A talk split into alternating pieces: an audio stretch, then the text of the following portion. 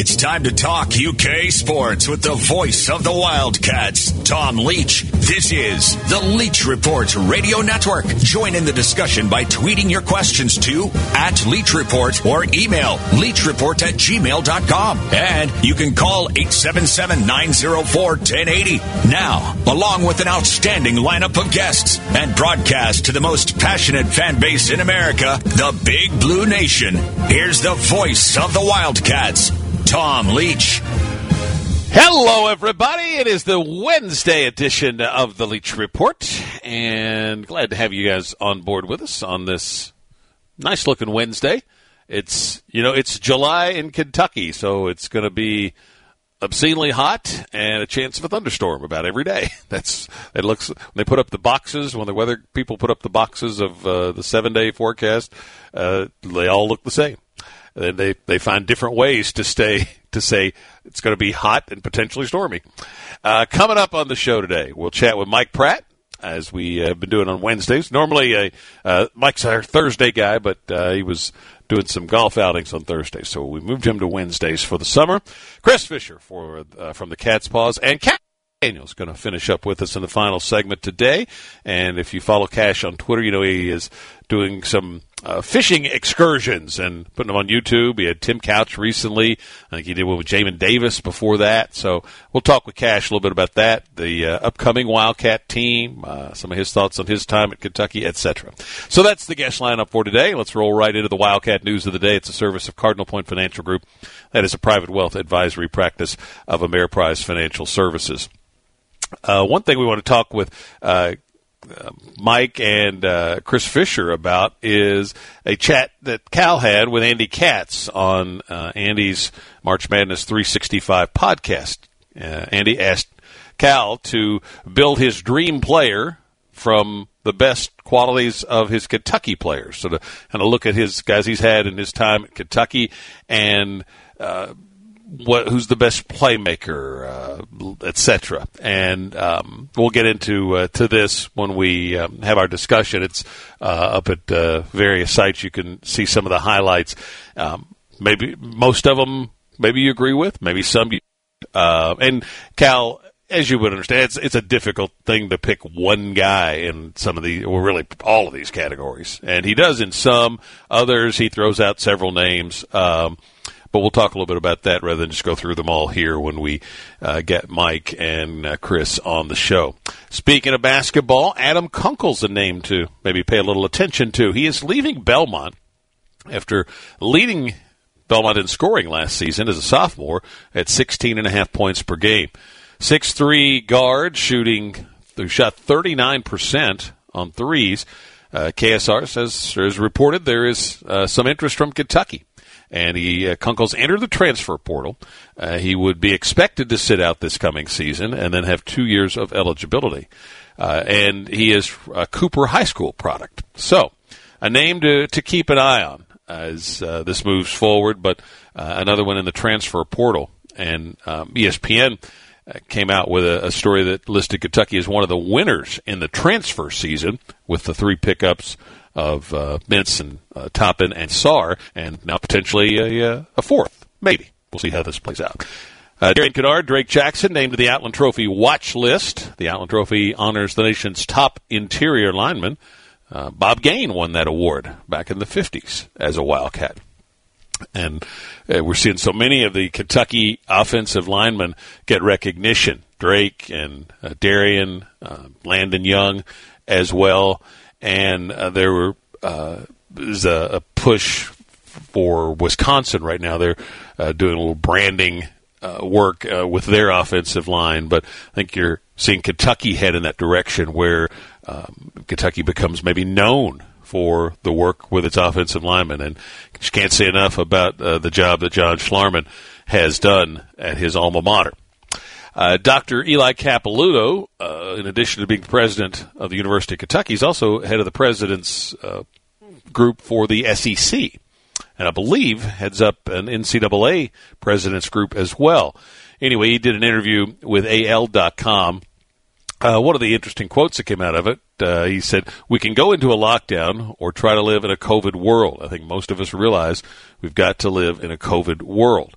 So, and uh, this is, comes from Dr. Capilouto, who has a master's in epidemiology and is dean of UAB's, or was dean of UAB's School of Public Health when he was there. So, a lot of expertise in, in that area in addition to being a university president. And we've said before, it's going to be university presidents and uh, governors of states that uh, are they're going to be the, the key decision makers as far as uh, getting college sports back.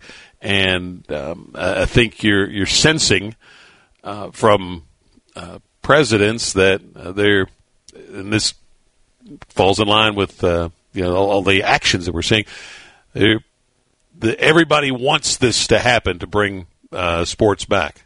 I say everybody. There's a you know certainly it seems to be a the the players seem to be heavily in favor of it from any polls you see. Um, and obviously there's a financial consideration uh, for uh, the schools, a huge one. Uh, but for players, they're obviously not getting any any money out of it. But they still, uh, for them, it's just the the competitor in them that wants to play. It's just up for everybody everybody else to make sure that they can do that safely, and uh, that's what really I think kind of everybody's still keeping their fingers crossed for that uh, in the next couple of weeks some of the measures, uh, be it mask wearing, uh, etc., uh, are able to kick into gear to get us to a point where we see some improvement in the numbers. Um, there is a story out today. I think it's uh, the U.S. has uh, made a deal with Pfizer to buy uh, to get 100 million doses of a vaccine that could be coming in the fourth quarter of this year. Now, they're cutting this deal with the knowledge that they haven't finished their trials yet, and they've got to go into the final phase of human trials. But that's slated to start here uh, at the end of this month, so I guess by sometime next week. And if all goes well, and it's gone splendidly so far, not only for Pfizer but for several other companies working on vaccines, that um, it certainly looks like they're going to be uh, well ahead of schedule at getting a vaccine, which bodes well for certainly college basketball. Uh, even if, uh, in worst case scenario, that uh, the season got pushed back till after the first of the year, but. You know, we can speculate about all these things, as we've said many times. It comes down to just rolling with the punches every day and see how the things change when you wake up, what the news is, and how the numbers have changed. Links to the stories that we talk about, you can find those on the Bud Light Leach Report page at TomLeachKY.com. We're heading to a break. Mike Pratt will join us when we come right back. It is the Leach Report Radio Network.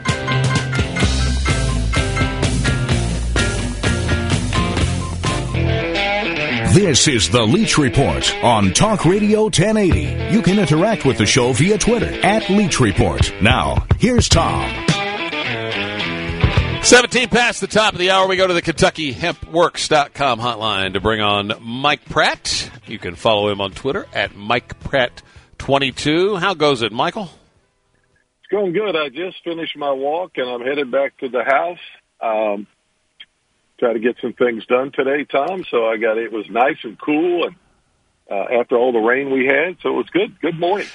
Uh, we were just Chad and I were just talking off the air about baseball starting back, and I think one of the first games tomorrow when it starts back is uh, the Yankees uh, at Washington, and Dr. Fauci is throwing out the first pitch.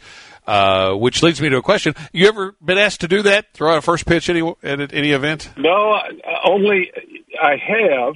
Um, only when I was coaching at college um, at Charlotte, they started a baseball program. And uh, so the first year of the baseball program, uh, they asked me to uh, throw out the first pitch of the, in the home game. And at that time, they played um, at where the uh, Charlotte Orioles uh, Triple A or Double A then came through town. You know, you can name a who's who, Palmer, Ripken, you name it. They came through Charlotte at that time. So uh, that was that's that's the only time. That was still pretty cool. Did you throw a strike? Uh, can't remember. I know I got it to the plate. I well, that. I think I probably did. Yeah. That's the key thing. I, I was asked to do it once at a Lexington Legends game, and um, that was my uh, big concern. Is yeah, and like you, I played uh, high school baseball, and so I um, you know know how you're supposed to do it. And my biggest thing is like, do not bounce this up there. You know, don't get so you know so focused on doing this that you you know hold on to the ball too long or whatever. And so I think I ended up sailing it uh, slightly over the catcher's head. And it you know it, it wasn't quite as much as Ricky Vaughn in Major League where it was just a bit outside, but. I, th- I think I would, but I figure it's better to to have too much arm than not enough. Absolutely, and you know when you get out there on the pitcher's mound, and I don't care how many people are there, you still feel kind of like you're on an island. And Absolutely. And uh, to do that ceremonial thing, yeah, that's. Uh, I think Fauci will get it across. Yes, I would say he'll be working hard at it. There's a, uh, a neat story I remember reading about uh, one of the most, uh, I guess, powerful moments of a, of a first pitch was uh, President George W. Bush uh, after 9/11 when baseball came back, and um, you know, and you you've just had a terrorist attack, so it's not you know takes a, takes a little courage to to step out there alone on the mound. Um, you know, with uh, what could be going on in the world, and I think I believe I remember he didn't wear uh, a bulletproof vest. I, I, I may be wrong on that, but he was, you know, he really wanted to to make it look good for the country, uh, and did through a strike. Uh, so that was one of He- one of the more important ones. He played a little baseball at Yale, didn't he? I, I, Uh, I know his dad did. too. Yeah, Yeah, I think he played a little too. But anyway, he he uh, uh, you got to feel a little pressure standing out there and just having uh, even. I was young enough to get through it at that point in time. I don't know if I could do it now. Uh, well, let's shift gears to uh, this interview Cal did with Andy Katz for a podcast at uh, NCAA.com, and uh, they talked about his team, and he was uh, very, you know, excited about talking about his team and what he thinks they could look like this season, and uh, you know, he, he is uh, seems seemingly over the top. Uh, enthusiastic now that he's start getting to start to work with them a little bit, but Andy asked him to build his dream player by picking out some of the the best traits of players he's coached, and it, it made for uh, some interesting uh, discussions. And as you you know, your former coach, you you would have trouble always narrowing it down to just one guy because there's a, a lot of guys you uh, don't want to slight. But uh, he did uh, throw some interesting things out there. His ultimate playmaker, the quarterback, uh, Tyler Ulis, which uh, I'm guessing uh, would not surprise fans. No, a- absolutely not. I mean, you know, he was a uh, he was a tough little rascal, and and he, uh, you know, he was one of those guys, unlike some others that thought, let's shoot first. Okay, Tyler was thinking pass first. So in that slot time, I think that's a pretty good call, don't you? Absolutely. Um, that was my thought uh, when I saw it. Ultimate Defender. Uh, he uh, uh, talked about Willie Cauley Stein, uh, which you would uh, not be surprised, you know, and Anthony Davis and all those guys. Uh, best rebounder. Uh, I mentioned Demarcus, uh, and he had numerous double doubles. So I think you'd probably have to go to him as your your best rebounder. But somewhere in there, there's there's got to be a category for uh, between defending, rebounding, and I think of a the the block shot that he had against Houston in the uh, Sweet 16 game out in Kansas City. PJ Washington, I thought was just uh, was excellent at all of those things. I, I think he was. Um, I, I, I think he he did a very nice job on ball defensively, particularly at the low post because he would use his uh, his strength and his body in there a lot. I don't think he was uh, quite the shot blocker off the ball that AD was, or maybe even Cuz, but boy, he would battle you inside. And I think with the game going uh, so much pick and roll, uh, pick and pop, whatever it may be, you have to have your bigs able to go out and do some defensive work for a short period of time, maybe even a long period of time. And that's where old Willie, Willie really was good at that. Of all the things Willie was good at, you know, uh, he could block a shot off the ball, no question. But he could go out and keep a guard from turning the corner and just maintained some stability until his teammate got over, uh, as well as anybody. And uh, I, I think that was the key to uh, his uh, his defensively him getting the reputation that he got. Tom, and I tell you what, Liggins wasn't a bad defensive player, was he? No, no, he was. I remember the uh, when they put him on the the point guard at Louisville in that game in um, I guess December of 2010 at the Yum Center, and uh, that was uh, uh, key, you know, for all the talk about, you know, the game Josh Harrelson had and Brandon Knight had, that that was just as big a part of that win. And uh, he did that to a lot of people, just locked them down. Um, you know, clutch players. He talked about, uh, you know, obviously Aaron Harrison's at high up on that list. Uh, John Wall made some big shots. Um, um, and let me go down through here. There's another one. About Brandon Knight. Uh, he mentioned Brandon in a couple of different categories for best playmaker and, and clutch uh, shooter, uh, bucket getter. Uh, you know, this guy could you know you could get, get a bucket. He mentioned Doron Lamb and uh, Booker, Herro, Bledsoe. Uh, he said MKG could do that, but uh, he said Anthony Davis by the end of the year was ridiculous. He could get buckets ten different ways. Karl Towns by the end of the year, that's all we did. We were going at him. Uh, when I saw the Anthony Davis comment, made me think of you because I know you and I talked a lot that season. It was he was so dominant, AD, as a, a defensive player from the start, but it was so much fun to watch him grow just week to week offensively. Yeah, he had to get his training wheels off, didn't he? Uh, yes. Once he got those training wheels off, Tom, he was uh, he was more confident and took uh, took advantage of situations, understood them, and uh, that was good. Uh, I'll tell you, a guy could get you a bucket now. I mean, you, there's a lot of them that he's had to get a bucket, but Jamal Murray, whew, yeah, he could get you a bucket, man. Um, and he he was not shy for trying and uh, he was pretty pretty damn good player, you know. Yeah, that was. I, I really enjoy. I, I always enjoy watching great guards play, and um, you know, Ulis and Murray was as as much fun to watch as, as any tandem Kentucky's had. They just if Dakari, I always think if Dakari had hung around one more year like Nick Richards did, you could have played Skal at the high post and Dakari down low. Uh, that could have been a you know a, a team that was Final Four caliber. Yeah, you could have built some very interesting um, triangles out of the offense, uh, low post, elbow, wing. You could create some mismatches to make people defensively make some decisions maybe they didn't want. So, yeah, uh, we really uh, that was that was a shame Dakari didn't come back, no question. Mike, always fun to catch up. I'll let you go. Uh, we'll uh, you can kind of uh, recover from the walk, get you a nice bottle of water, and uh, kick back and enjoy the day. You too, buddy. See you. Mike Pratt. Uh, his weekly visits presented by Boone's Butcher Shop in Bardstown. Check them out at boonesbutchershop.com. We'll be right back with Chris Fisher from the Cat's Paws.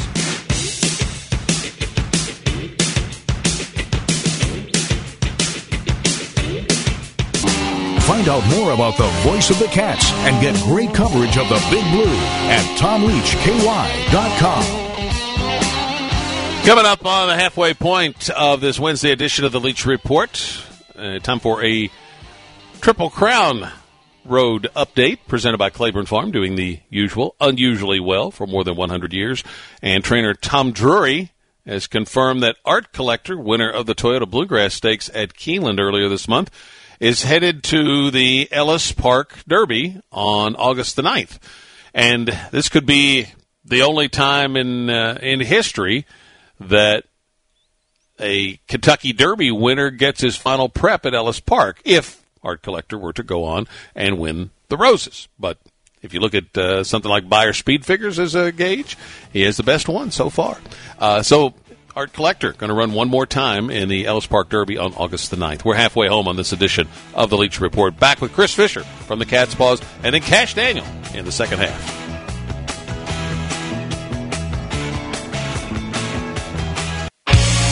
Can't get to a radio? You can listen to us live on the web at talkradio1080.com. Now, back to the show.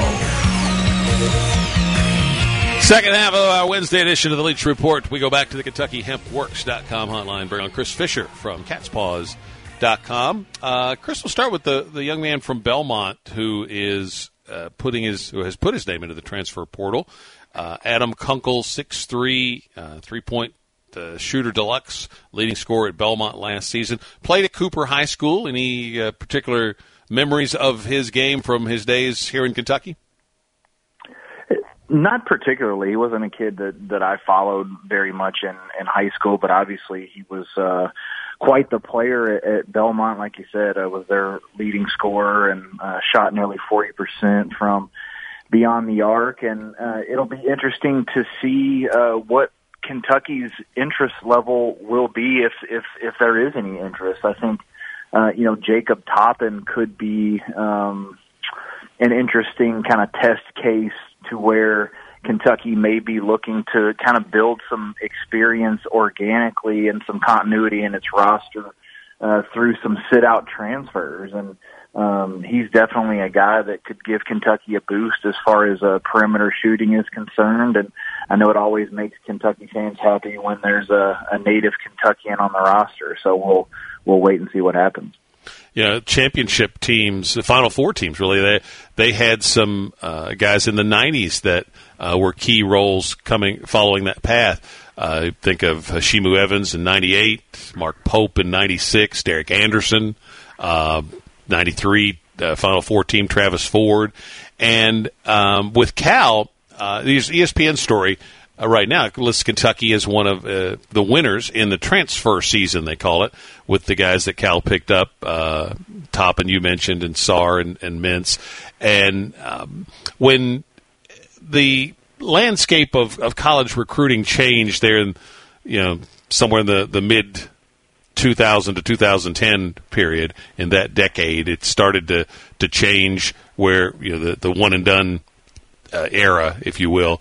And Cal was a guy that was ahead of the curve in in recognizing how the, the landscape was changing. And he's you know it's not the first time he's uh, you know been had that kind of uh, acumen in an area. Um, do you think that he's seeing a kind of a sea change in recruiting with the push toward you know automatic transfers, uh, automatic eligibility for transfers, a possibility, etc. That that's uh, what that he's maybe a little bit of ahead of the head of the curve and getting deeper into the transfer game.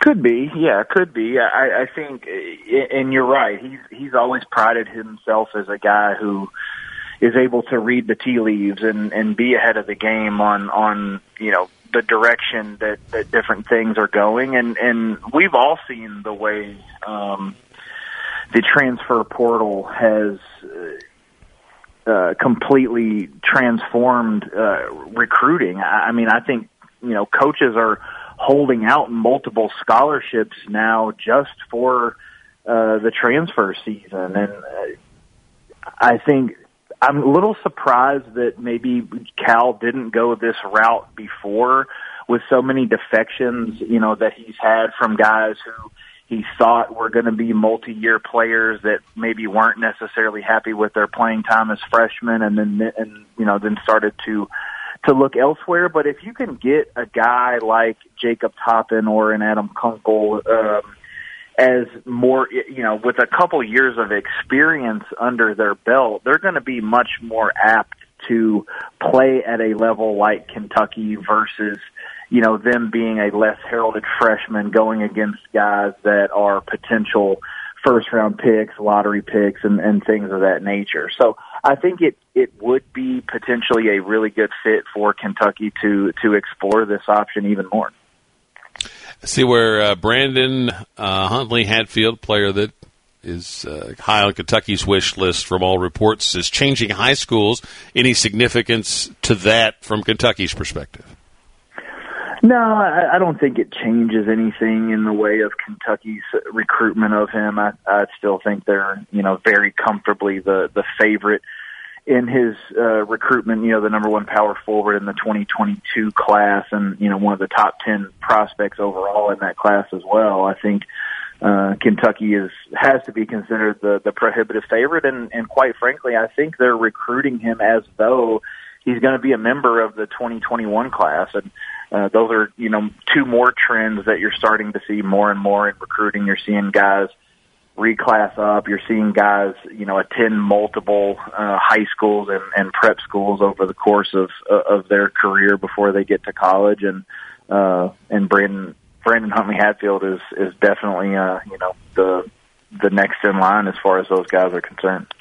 Chat with Chris Fisher. You can read him at catspaws.com, at Chris Fisher 24 7 on Twitter. And uh, one of the stories you have up at the site is about something we're talking with Mike Pratt about. This interview Cal did with Andy Katz for a, a podcast at NCAA.com and trying to build, uh, per the question from Andy, his dream player using qualities of some of his best players here. And, uh, you know, best playmakers, best clutch guy, best bucket getter, etc. There's a list you can see in, in Chris's story. Uh, anything that uh, surprised you as you heard uh, heard or read some of Cal's comments? Uh, I was a little surprised that there wasn't more of a mention of, of, of De'Aaron Fox and, and Malik Monk. I think those two guys were were were just completely dynamic during their their year at Kentucky. But I think my biggest takeaway was, you know, for each category, he had a really hard time.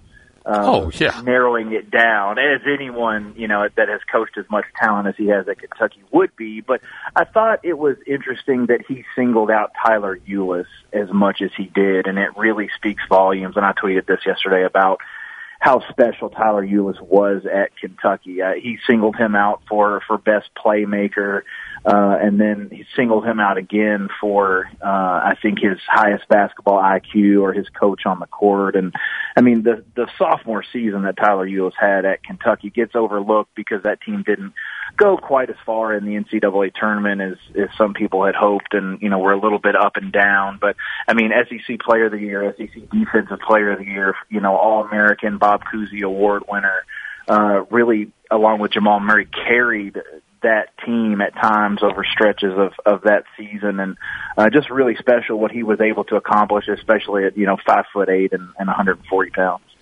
you know, Ulis and Murray. Uh, I uh, was just talking about this with with Mike a few minutes ago. That's as good a tandem in the backcourt as Cal has had, and that that covers a lot of ground. Uh, with the, the great guards that he's had, starting with you know Wall and Bledsoe in the first year, but you're right; those two guys, because of what you know, Ulis was SEC Player of the Year. Murray had uh, one of the longest streaks in school history of a, of a freshman with 20 point games, and um, was just uh, became an incredible uh, bucket getter, to use Cal's term, uh, down the stretch of that season. And if only um, they had had that uh, presence down low, and if Dakari had stayed a third year as Nick did, they would have had it uh, the pieces would have fit together so much better with with Skal and uh, and Alex and the rest. And um, it's it's a shame that that backcourt tandem probably does get a little overlooked as a tandem that for the fact that the season didn't last as long as others. Yeah, you look at uh, you know the season Tyler had set the you know also set the single season assist record, breaking John Wall's mark in, in 2010, and Jamal Murray score had the highest scoring average, he averaged 20 points per game. Uh, Malik Monk had the most total points as a freshman in the Cal era, but you're right. It was, it, it kind of feels like a missed opportunity. Skal, you know, uh, didn't develop into the prospect that many thought he would be. Alex Poythress was, uh, you know, still a little up and down, as was Marcus Lee, and you know, you can't help but wonder what that team would have looked like with a guy like Dakari Johnson, who could, you know, score with his back to the basket, and you know, was a, a rebounding force as well. And and you know, let, let's be honest, that that team, you know, had a really tough draw there as a, a four seed, winning the SEC tournament and beating Texas A&M, who I think was a three seed in that same NCAA tournament, running into you know Big Ten champion Indiana in the second round. That was uh, that was tough. Chris Fisher, catspaws.com. You can go there and read the story that we're talking about and more. Thank you, Chris. All right, thanks. Coming up next, Kash Daniel joins the program. This is the Leach Report Radio Network, and we will be right back.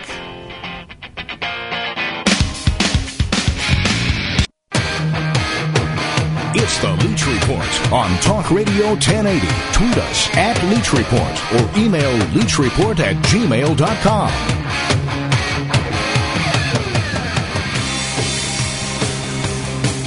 Guests on our show come to you via the KentuckyHempWorks.com hotline. And Kentucky Hemp Works is Kentucky proud and based down in the western part of the state in Christian County.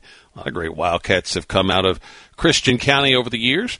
Um, and other athletes from other schools as well. It's been a tremendous um, hotbed for athletes. But we digress. We want to talk about Kentucky Hempworks. KentuckyHempworks.com is where you need to go to see their array of products that come from the hemp that they grow in their fields and produce in their facilities on site at their farm. Uh, you can go to their YouTube channel and see some of the videos of their operation and also what uh, the hemp industry in Kentucky could mean to family farms uh, here in the state, an important new cash crop, and hemp KentuckyHempWorks.com has CBD oil, uh, a couple of new products for fishermen made entirely from hemp seeds, and so much more. So make sure you check them out at KentuckyHempWorks.com. Uh, we are working to land uh, Kash Daniel, hopefully here in a minute or two. Uh, SportsIllustrated.com as a watch list for high school for its high school All America team, and there are several uh, Kentuckians on it. Um, some Kentucky commits, ten of them, as a matter of fact, four in state: DeKel Crowdus, Jordan Lovett, Kaiya Sheron, and Lavelle Wright. Lovett and Wright from North Hardin, Sheron from Somerset, Crowdus from uh, Douglas High School in Lexington. Uh, six other Kentucky commits from other states are on this SI watch list, and uh, also a player that Kentucky hopes to land but is still uncommitted is uh, number one in the state, and that's Jager Burton, also from Douglas High School, the offensive lineman. And um, we'll uh, see when he elects to make his decision. Um, all, all, just about any any program in the country uh, is trying to uh, to land Jager and uh, Kentucky, hoping that uh, being close to home, uh, in addition to what Mark Stoops has done with the program, is going to carry the day. So we'll see. Um, could be, uh, you know, sometime in the next month or two. Could be later. Jager's decision making and has been affected, obviously, by the coronavirus. Um, mess and uh, the inability to take official visits and those things that he would normally be doing over the course of the summer. It is our Wednesday edition of the Leach Report. We'll take a quick break and see if we can land Kash when we come right back. It is the Leach Report Radio Network.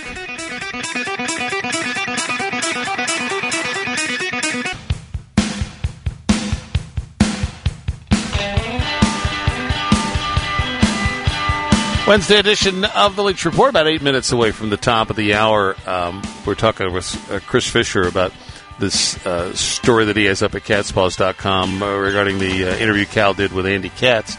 And uh, Chris uh, noted that he didn't see De'Aaron Fox and Malik Monk show up on here.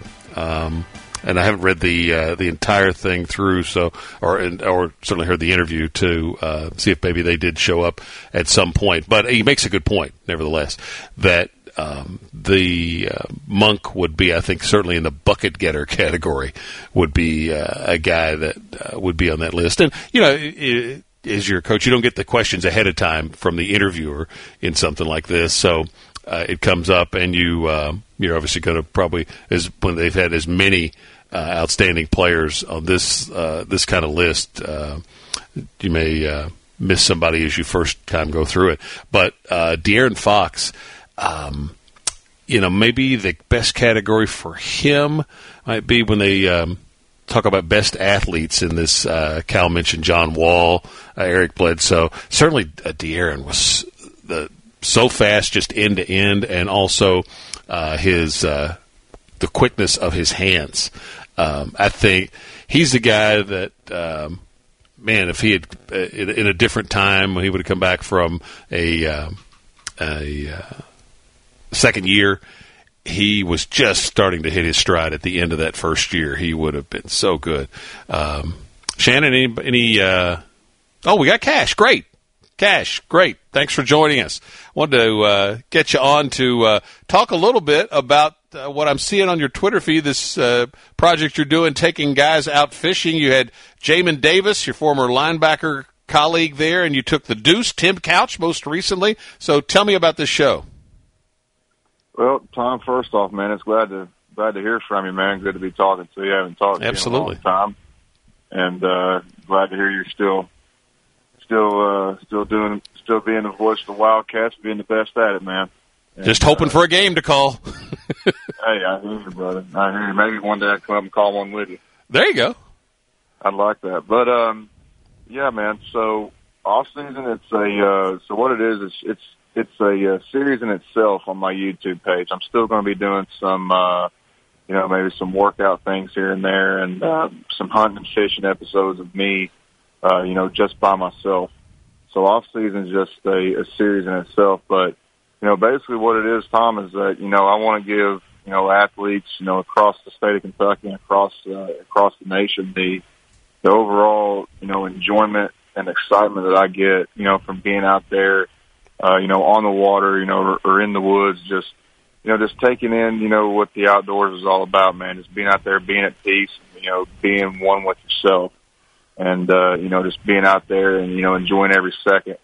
Um, you know, it's also an opportunity, you know, just for people to see, you know, the real side of the athlete, you know, the actual person rather than just, uh, you know, the number that they have on their jersey, uh, you know, or the helmet when they run out there, you know, on the football field or wherever sport they may be playing.